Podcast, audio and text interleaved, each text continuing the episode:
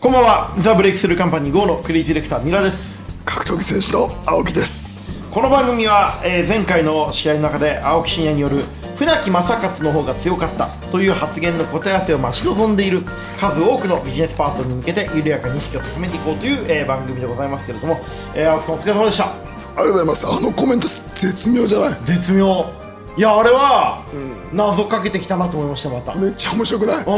わ船木正和さんが強かったよ船木正勝は試合前のあいやのインタ船ビ木正和にもノアで足関節で取られてるんですよューはいはいそれは見ました見ましたはいだから足感つながりってことですよねそうどうでした足関節いや船木正和さんが強かったなうん面白くないアーカイブをね掘り起こして俺はあれ絶妙だったと思うんだよねはいはい足関節っていうところからの紐解きですよねし、まあ、プロレスと格闘技を混ぜちゃってるっていうのとあと着てるシャツは剣道家臣 T シャツはいはいはいあれはなんか俺の中で全然違うね2つの分野を1つの物語にしたっていうところですよねあれはなんか俺の中でかなりいいコメントだったと思いますよ。はいい。やいや青木さんね本当ね試合後のコメント芸でもね本当俺は天心にはタケルにはなれないよといやか今回はだい毎ぶ回毎回やっぱねこう残していきますよねパンチラインそをうでなんか北岡からなんかお疲れ様でしたとか結婚おめでとうみたいな。いやそうですまたもうふざけてくれじゃん。うんあの試合のことでさ、はいああいうとこで答え合わせしようとすんじゃん、はいはいはいはいみんなその場でねうだから答え合わせさせたくないんですよ、だからもう謎かけをかけてこう終わらせないよって話そでうすよねそう、はいそうなんですよねいやー今回もねちょっといろいろとこう考えるところだったんで、この後ねあの試合の話は今日メインテーマでいろいろと掘り下げていきたいなと思ってるんで、えーちょっとヨタ話少なめにいきましょうか、えーこの番組ではねリスナーの方に、えー X の「ハッシュタグ三浦沖」で感想をつぶやいてもらってるんですけれどもそちらを覗いてみたいと思います千葉凛さんです、えー久しぶりに読まれて嬉しい青木さんにとっての一番の挑戦が格闘技をやめることっていうのはファンとしては少し悲しいけどかっこいいなそして小池愛さん第二子妊娠おめでとうございますということで、えー関係ない話題ありがとうございます第二子妊娠なんだはい年後ですしあの小堀さんもおかすおめでとごうごいざいますうちの社員についていろいろありがとうございます小堀もね、最近子供ができましておめでとうございますはいはあの出産をねあの夫婦双方の目からドキュメンタリーであれすごくなうちょっとなんか照新れしい展開をはい照れくさくなドキドキしますよねドキドキするしやっぱりアントニー猪木の言葉を借りたら、は出る前から負けること考えるやついねえんだよみたいなわかるわかんないわだかからんない要はこうみんな結局離婚するとか、あはいたもとを別れるっていう未来を想像してないのよしてないよ勝つことしか考えてないの勝つこと考えたら愛しかな見えないだから、あそうだよなっていうそうだよ、青木さんだってだって子供生まれた時はだって何も考えてなかったでしょだからそう思ったんだよだから小堀さんにはやっぱこう社長として負ける覚悟で勝ちに行けっていうい やいやいやいや雷神の言葉じゃねえかって負ける覚覚悟悟でで勝ちにいけない離婚をあの踏まえた上で踏まえた上ででもあの愛するっていう愛するっていうのがいいんじゃないかねうんは青木さん今日冴えてますねいきなりねいいやずっとされてるんですよおーいやでもやっぱりね、あの小堀さんもね、ああいうことになって、まあおめでたいんでね、会社としてもこれからいろいろ働き方変えていかなきゃいけないタイミングなのかなと思ってますね。あそう昔のようなブラックなね、こう朝までい働くやみたいでなこもあとのを、男はねなんかあると思うんだよねねえわけねえじゃねえかよ。だよねねえわけねえのよ。だからなんだけど、やっぱり愛を貫いてるわけだからさ今回は、まあ黄昏流星群とかに出てこないといいっすよね、うんまあ俺は本当ね信じ抜く小堀を信じ抜きたいなと思ってますよそう、信じ抜きたいし、なんかこうすごい才能の持ち主だと思うんですよねななんで急にその話になったんだっけ何の才能の話いやなんかこう小堀さんはすごい才能なんかも持うってる最と思う年少マネージャーですからうちのあそうなんだ、いもうもうえうちを代表するプロデューサーですよやっぱ俺の目にね狂いはないな、まあ青木さんの目と、ねいろんな人の目に来るようないですよねやっぱりね,、まあそうねうんやっぱり依存する相手を選ぶって大事ですよねメンヘラにとってはあ誰に依存するかって超重要ですよねーわかるわかるでしょ、うんそうなんか、あの要は依存相手をこうやべえやつとやべえやつがなっちゃうと、歯止めが効かないいかやらそうなのよ過激なプロレスになっちゃうからそうそうそうそう、お互いがこう自戒の道をたどるからそやっぱりこうメンヘラとして生きていくんだったら、頼る相手を見るセンスっていうのがすごく重要ですよねあーそうね港を選ぶというか、海を選ぶというか、うん、そうねこれはね本当ねあの全てのメンヘラが学んでほしい頼っていい相手を選ぶ技術本にしていきたいでも鬼沢先生は、はい微動だにしてなかったいろんなことに対して対応してたけど何のこといやあの鬼沢先生はメンヘラじゃないな鬼沢先生だってメンタルが微動だにしないどうなりしないじゃだっんてメンタル不動産じゃん近そう、なんか不動産だよね藤祐樹かあれ鬼沢先生鬼沢先すごい生なかくらいの不動心ですよそう、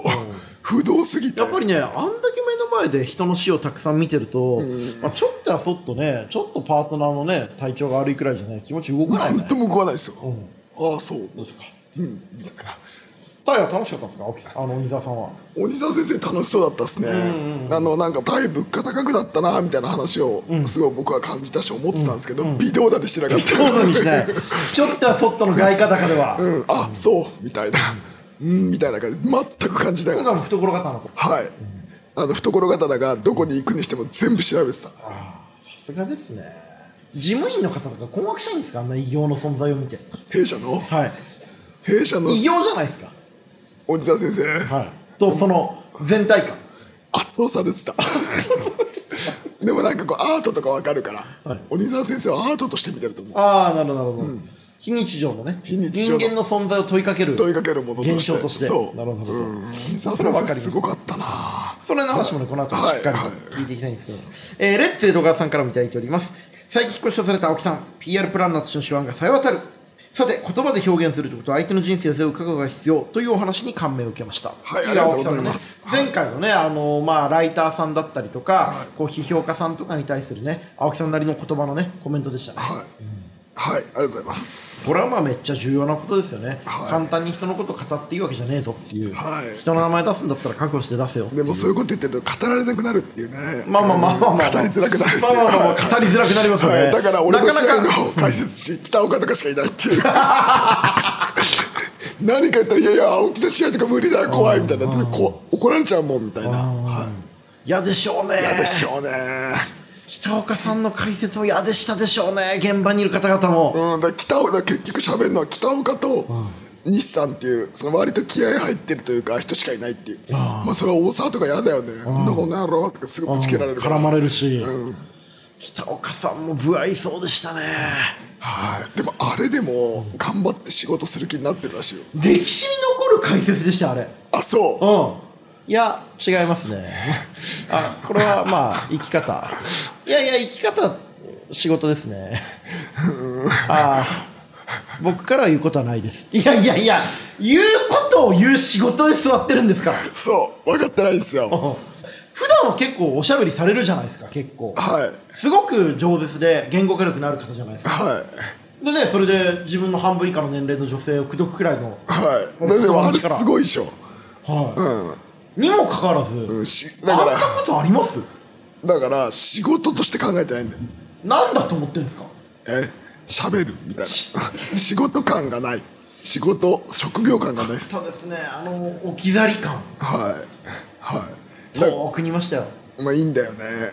でもそうでもしないとやっぱあの年で格闘技続けられないんだろうねなるなるなる、ちょっとはそっと周りの目を気にしてるようだと、はいあの年で格闘技を続けて、19歳の女性と結婚とかってそうことだはねなかなか簡単じゃない客観ゼロだかはらいはいはいはい客観ゼロはい客観ゼロの強さはありますよねあるよ無敵だよ、はい、北岡さん面白かだったからっすね俺みたくさ、こうある程度さ客観して「Going my way」じゃないもん、客観ゼロ青木さんはその客観を持ちながらやりきって「ゴーイングマイウェイ」なのもすごいですけどねまあまあ分かってたあそう思われんなと思って平気で歩いていくタイプじゃん、ニヤニヤ知らねえぞとあれは客観ゼロだから、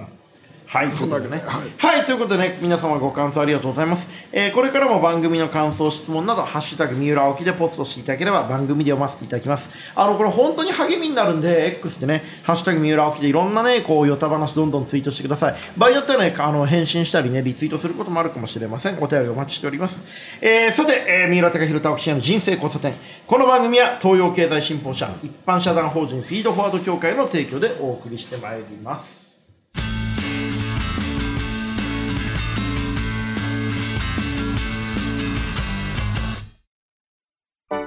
経済社会ビジネスライフスタイル今の世の中をつかむ最新ニュースから時代の一歩先を行くこれからを見据えた情報まであなたの知りたいことはここにある東洋経済オンライン過去よりも未来に目を向ければビジネスやコミュニケーションの質は高まっていく私たちが未来に羽ばたくお手伝いをします一般社団法人フィードフォワード協会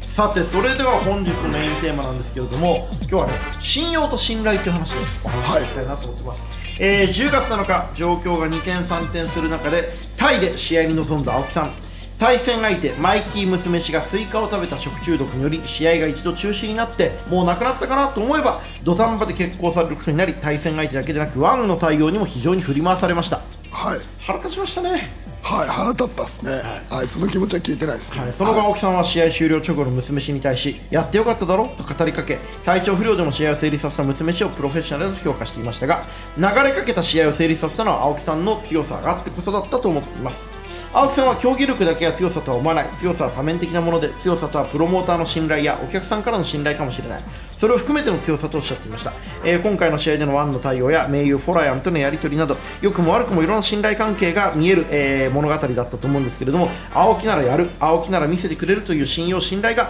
娘氏やファンの心を動かしたんじゃないかと思ってます。えー本物のプロフェッショナル青木氏が学ぶ、ビジネスにもつながる信用と信頼、パートナーシップの話を今日聞いていきたいなと思うんですけれども、まずは、本当にお疲れ様でした。お帰ありりがとなうございさいまし。たありがとうございましたはいご本人としては、今回どういう、こう、総括なんですかうん総括は、はい。行ってよかったんすよまず、やってよくて、でそもそもこうタイっていう国に行くことによって、この物価が今めっちゃ高いのよ円が弱いから、はいはいはいはい。で物価自体も上がってて円が弱いから、そういうことねっていうことと、とあと単純にワンの競技レベルがまた1段、まあ、2段3段上がってるなっていうこと、それも含めて自分の立ち位置とか自分のそうしまい方みたいなことを考える、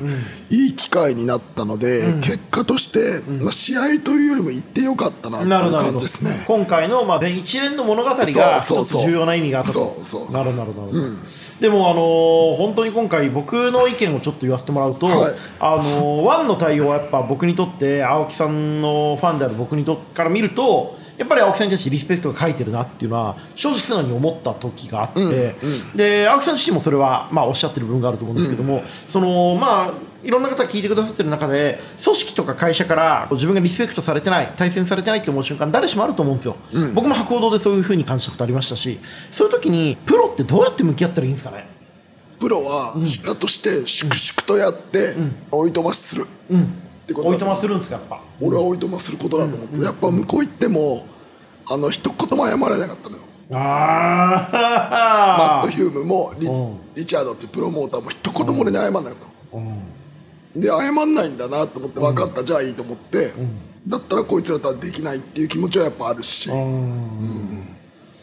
やっぱそこは本当に理解できないというかやだから、要は人としての感情を捨てないとできないんだと思う、彼らはうん彼ら自身もそう、はい昔僕もあの博報堂辞めるときにその何を言われてもこうどんな理屈をつけても、まあ、それは博報堂でもできるぞっていう謎の言葉で全部こう一回こう引き止めるっていうまあ役員が有名な方いらっしゃったんですけど、まあ、ある意味その一回一回真剣に考えて人間として向き合ってたらやれないような仕事ってこともあるんですかねそうだと思うだと思うだからまあまあまあこの人って言ってもしょうがない揉めてもしょうがないから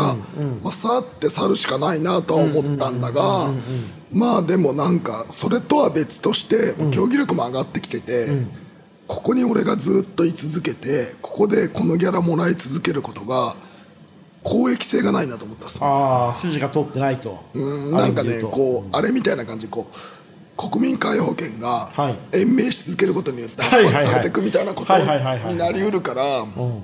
っぱり日本におけるこの立ち位置も含めて下に投げないともうこれ多私行かないと分ろくでもないなと思ったっすでねもこのあのワンの競技力めちゃくちゃ上がってるじゃないですか、これで日本人で青木さんみたいなポジションで信頼されて戦える人はあんまりいないでしょ今もう無理無理それは控え室とかで見ててチャイニーズのコーチが中国人のコーチがロシア人なんだよねああもう要はもうグローバル化が進んでるってことですよねでただそれなら中国本土のジムに連れてくんだったら分かるんだけど、中国のチーム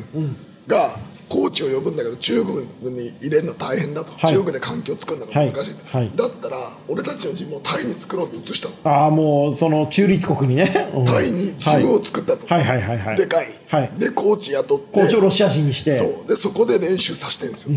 それがそのスポンサーが投資してやってるんだけど、まあそれやられたらこ勝ってないちよはね日本人同士でぐずぐずやってるうちしはあの個人じゃないですかあくまで、それがチームでマネジメントして投資して、でまたそこから取って選手もさらに投資してってことをやってると、まあ、勝てないですよねなるほどなるほでスポーツってやっぱ資本主義がもろに現れるもんだから、あのやっぱ金があると、やっぱ人が集まるんですよ、正直、なんでもう日本のこの感じだと勝てないですどなるほどね、はい後藤上司のグランドコブラはワンダ決まらないですかあれは、あのグランドコブラ自体はいいんですけどあれをアントニー猪木を一切触ったことないことも含めて、猪木会長がとか言ったのが俺は本当に嫌いです、問題ですよね俺あれであいつもう切ったからあそんなに早く来ちゃった、もう再起の目はないないもう関わりたくないと思ったあそれ出ちゃいましたかあもうあ分かるじゃん文脈破壊がね俺のあもうこいつ無理って青木さんの違う NG リストのね、まあ、激輪はありますよね、あるじゃん急にあもうパチって切れちゃうんです俺あれ入ったんですよなんでかっていうとえだってお前ただ乗りじゃんみたいな青木さんが一番嫌いなのってフリーライドですよねフリーライドってそれも愛のないフリーライドじゃんそれもヒップホップとプロレスっていう一番こうフリーライドしちゃいけないジャンルにそれやんのと思ってビーンって切れましたああ、だから結構この信用と信頼の話にも近いと思うんですけど、はいそのフリーライドをしてるやつに対して、やっぱり僕ら乗れないし、一歩間違えたら自分がフリーライドしかねなくなったら、そこは冷静に判断するっていうところもすごい大事ですよね。大事です。あー本当良くないです。あれはでもね、あの会長のとか、本当良くないと思う。だから俺はすぐに、あの、トースポでいじってたじゃん。うん、いい知ってました。だから俺ギリギリギリギリ許容範囲かなと思ったんですけど、アウトでしたね。ダメだよ、あんなの。猪木はダメだよ。神様だから。うん。吉達ムーブって言ってましたもんね。めっちゃ面白くない。 いや、だからまあ、ギリ、いじりで許すあいや、あれレベルかな吉と思って見てた。いや、全然、吉達ムーブは、鈴木秀樹っていうプロレスラーはが、い会長がよ亡くなった翌日に、はいあの、吉達さんが、黒いトランクスではいグランドコブラとマンチとかやってたのを見て、はいはいはあのあれ面白いと思ってんのあの野郎ってブチ切れてたんですよ、はいはいはいはいあのただ乗り野郎っつって、同じってことですよね。同じっていうので、吉達ムーブだろうって言っていじってたんいですやよー相変わらず批評のレベルが高いですね。やっぱ文脈がね、まあヒップホップもプロレスもそうですけど、やっぱり過去のアーカイブがあるからこそ今を楽しめるっていうところですそうもん前ね田。とやり取りしてて、トースポのね、前田記者。前田にグランドコブラあれ吉達ムーブだろうって LINE したの、俺がしてから「奥さんお願いだからやめてくださいおあの言えて妙すぎて吹き出しちゃい ました」どうまやあってま構す造がね、あの要はそフうなんですェイクとしての構造が同じってことですもんね。あれは本当なんかね後藤ジョージの薄っぺらさが出ちゃって、まあ今の子っぽいですよね。これはこいつは信用を受けないと思っちゃった薄っぺらいと思ったですねはやっぱり本当ね、こうやって言葉のね、こう文脈の中で自分が生きてるってことを自覚した上で発信していかないといけないっていうすごい大事なポイントでしたね。はい、はいそうなんですよねでも今回、試合ね、本当にまあその、まあ、青木さん出られるの、出られないのとかいろいろあった中で、追加やろうとか、まあ、アマチュアって言ったりとか、で最後もそのね、決め技が青木ロックっていうご自身の技だったりして、やっぱりよくもまあ、物語に仕立て上げたなと思いましいたやよ。よく大したもんだよ、あのプロレスするって言ってるんですよ僕、まあ、プロレスだからさって言ってんだけど、結果、プロレスにしてますからね、まあ下がって負けてますけど、うんプロレスにしてるっすね、まあまあ、プロレスっていうのはその、茶番とかそういう世間的な悪い意味じゃなくて、物語っていう意味ですよね、うんやっぱりね。うん、だからそこはね、やっぱ、しかもその、最後さ、その、コントロールできない中で自分の名前の技で負けるって面白いよね。面白いな、俺って思いませんでした、正直。いや大したもんであれだって2010年に川尻さんに。俺がやって、はい俺が作ったっていうか俺がこう流れで作ってやってそれがなんか十何年経った今各ルールの今例えばさいろんな技じゃん桜庭とか、今何ロールとか技名なのよ、青木ロックはポジションなのよ青木ロックって技じゃないんですか青木ロックってこう、相手のかかとを出して、はいこう引っアキレスのように決める形を青木ロックって総称されてるんですよあその意味わかるでしょ要ははい技名だったらスタリがあるけど、はいはいはいポジションだからずっとポジションだからずっと使われるんですよ、なんで国際柔術でも IBJJF のルール,、ルールブックに青木ロックって書いてあーポジションだからそう技じゃなくてるんでねすよ、うそう、はやん、面っ白ぱいでり、すねまあ、大したもんだなって自分で思う我ながらね、あれな何が決まってるんですかアキレス腱ですかあれはね足首だったり、はいまあ俺は早くギブアップで分かるからできたからいいけど、足首膝ですねあでー青木ロックっていうポジションになってるのはやっぱ我ながらちゃんと我ながら大したんもんだな、歴史の中に自分がいるっていうことですよねそう、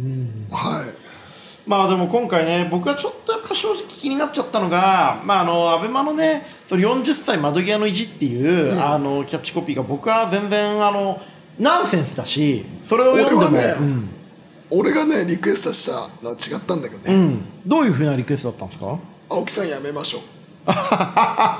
面白いですね、うん白いそっちの方がまあちょっ青と木さんやめましょうっていうのは、そのなんていうの試合をやめましょうっていうこともそうだし、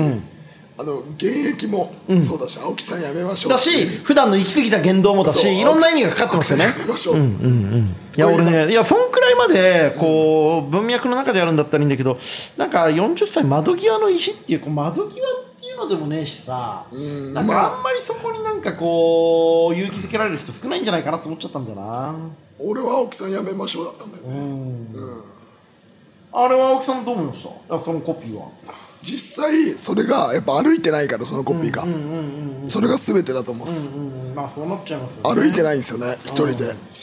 いやまあなんかそういう意味ではちょっと青木さんが周りのいろんな雑音の中でねこう自分の物語を編み切ったなっていう意味である意味で言うとまあ負けは負けですけど青木真也っていう個体の強さがねこう際立った試合だったんじゃないかなと思いんますかこうちゃんと次に向けるものというか、どう締まっていくかっていうのが割と明確になったところはあるんで、それは良かったですね、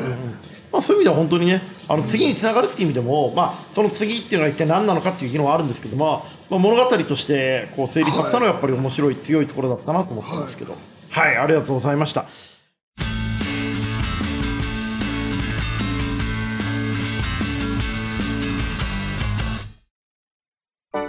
経済社会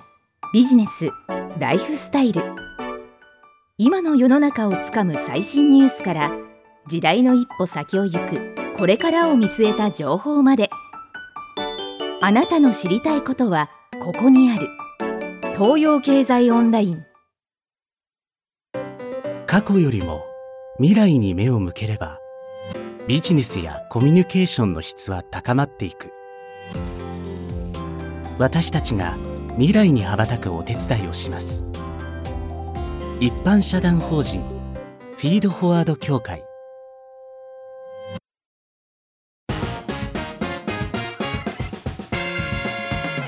業界飛び交う天気予報おーということですね、来たねはいこのコーナーはリスナーの皆様から職業や経済状況仕事にまつわるメールを募集し東洋経済新報社観光会社指揮法業界地図の業界天気予報に習い現在の天気今後の天気を予報として宣言していきます、えー今回はメールではなく、えー X の、えーハッシュタグ三浦沖」で寄せられたポストを紹介させていきます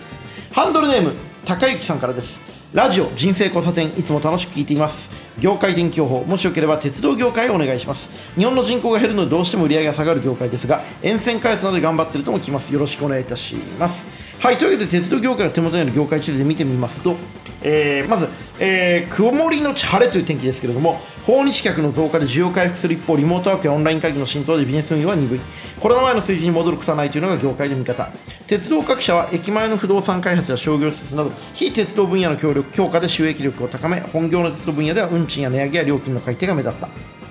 地方ではコロナ禍での乗客減を反映した減便と人員の縮小でラッシュ時間帯の乗客積み残しや窓口の混雑駅の無人化などによる利便性の低下が指摘されている収益力とサービスの質双方の維持向上に配慮するバランス感覚が鉄道各社に求められるという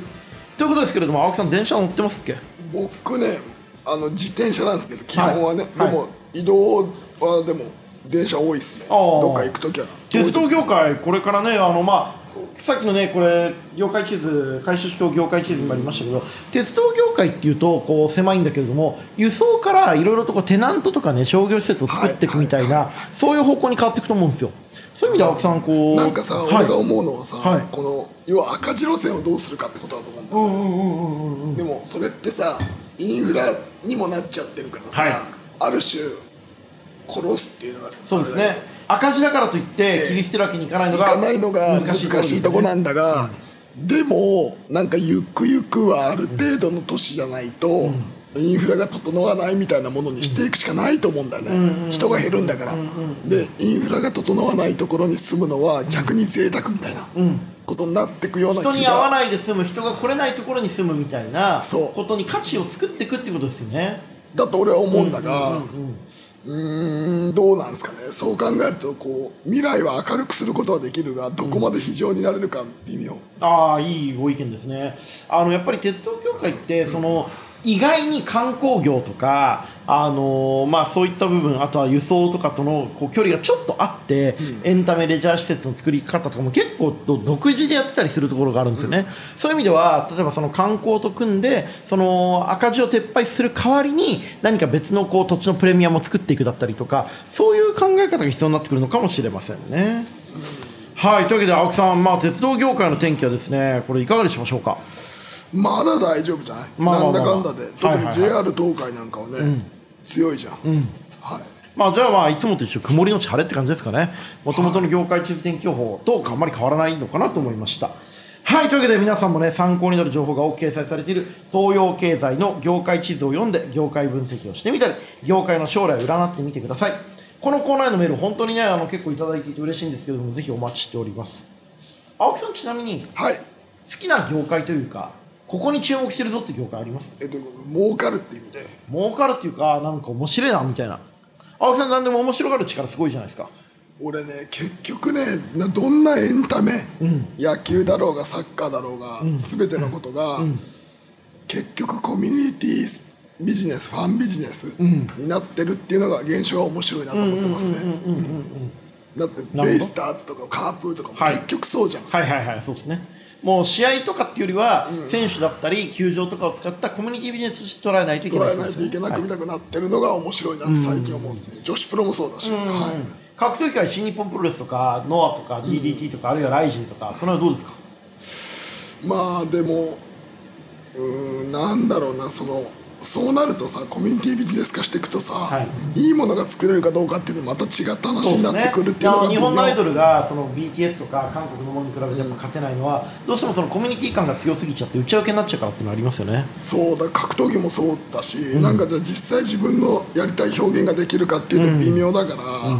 さあどうしようかねって感じでうすね、んなるほど、なるほはどいまあ、青木さんねコミュニティ自分のコミュニティを作りながら、まあ、格闘家アスリートとしてはコミュニティをこうある意味で言うとこう排除して生きてきた部分の、その両方がねバランス取ってたのが面白いことかなと思ってますはいということでね今日はここまでなんですけれども、えーこの番組では感想やお便りお待ちしております感想は X にて「ハッシュタグ三浦青木でつぶやくか」すべて小文字で MIURAAOKI アットマーク JORF.CO.JP 三浦青木アットマーク JORF.CO.JP までお願いしますこの放送はポッドキャストでも配信中です人生交差点で検索してみてくださいまたオーディオブック .jp 聞き放題サービスではディレクターズカット版を配信中ですオーディオブック .jp で人生交差点と検索していただくとここでは話せない裏話を聞くことができますのでぜひアクセスしてみてくださいお相手はザ・ブレイクスルーカンパニー GO のクリーディレクター三浦と格闘技選手と青木でした